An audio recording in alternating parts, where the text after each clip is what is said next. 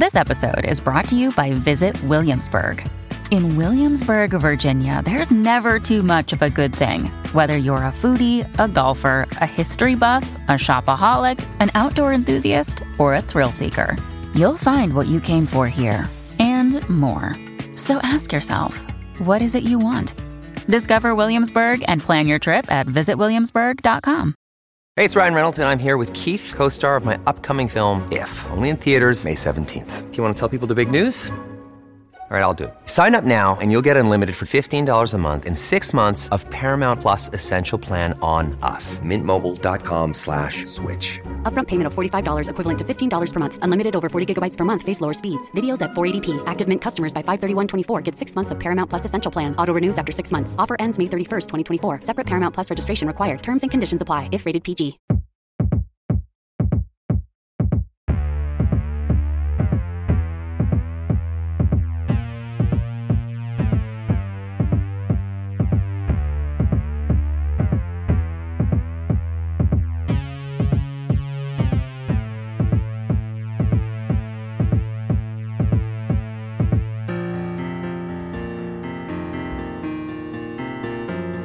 Welcome to Tales of Prowess, a show that delves into the mysteries, secrets, and oddities of a world that was once yours, now called the Wetlands.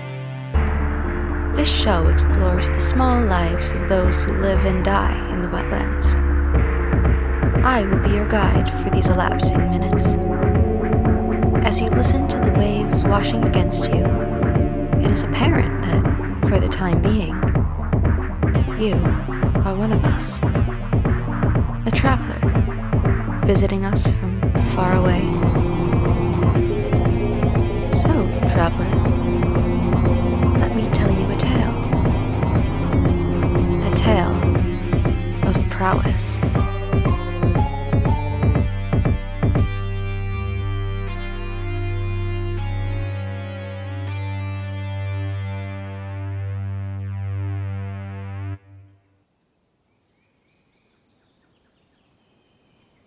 Childhood is a time for discovery and exploration. A time to wander the world with eyes wide open, unaware of what horrors may lie just out of sight. A time for innocence and joy. Or at least, that's what childhood used to be. In the wetlands, childhood was still a time for learning, but now was done under constant surveillance the watchful eye of parents fearful of what a child may bring upon them if they make the wrong mistake. What monster could be lurking down the wrong path? What raider could hear a too loud noise? For some lucky children, though, their parents found small ways to keep whatever childhood joys they could alive. For Kyla, this came as the treehouse her father built set deep in the forest, away from their house and covered in leaves, sat a quaint yet beautiful tree house where, as a girl, Kyla would read and sew and watch the creatures that ran through the woods. The detachable ladder meant that she was protected from anything on the ground if she was inside, and as long as she hid the ladder well enough, no one could get in if she wasn't there either. Her collection of books grew inside the treehouse, and slowly so did her collection of weapons and food. She lived in her home with her father and mother, but as time and her parents both passed, she eventually shifted into full time life in the trees. Just her, at first. But now, fifteen years after the creation of her treehouse, others had joined her with their own. There were now ten or fifteen tree houses surrounding hers, inhabited by her friends and family. Each treehouse was connected by a bridge or rope that functioned as a zip line, allowing everyone to stay connected. At the center of their city in the sky was a treehouse no one lived in. Instead, this was a community center of sorts where folks could gather to enjoy stories or music together, or to trade or find help. Some residents grew plants that made great medicine or spices. Some could craft incredible traps for catching game, or could make fishing spears with the most limited of resources. Kyla was often sought after for her sewing. All residents of their treehouse town had at least two full body wetsuits to protect against the rain, which Kyla would gladly mend. While they still preferred the safety of indoors during a storm, the wetsuits helped keep their skin free of any runoff from the leaves surrounding them. When Kyla's father first built the treehouse, they were unsure of how the wood might hold up to a storm. Normal rain can rot a treehouse, but rain in the wetlands can be an entirely different beast. The first storm proved to be a challenge, but nothing impossible.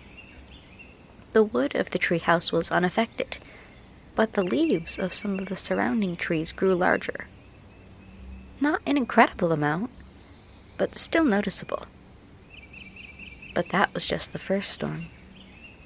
Now, 15 years later, there are trees in the area with leaves larger than a frying pan. These trees grow taller than all the others, and the residents know never to build on them.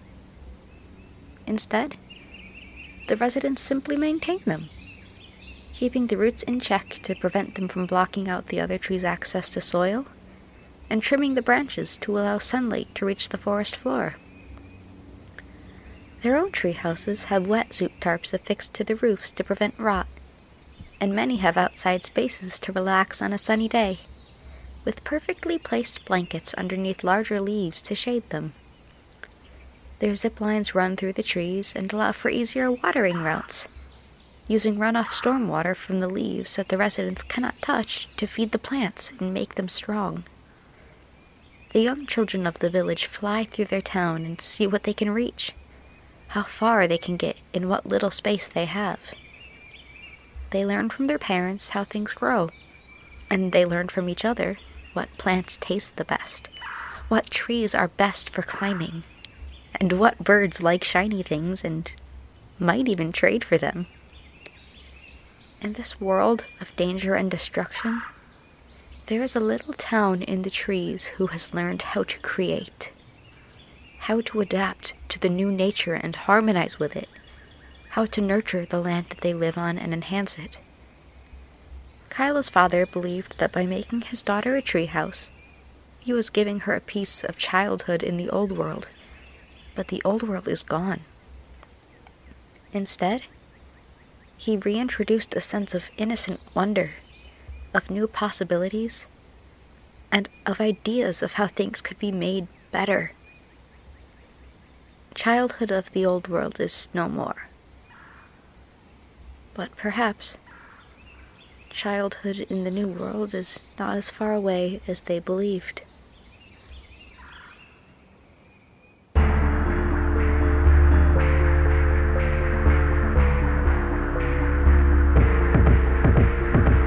And thus concludes this week's Tale of Prowess.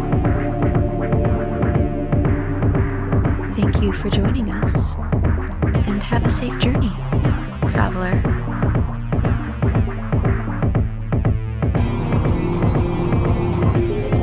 This week's tale was written and produced by Rachel Leota, with a theme composed by Abigail Hines.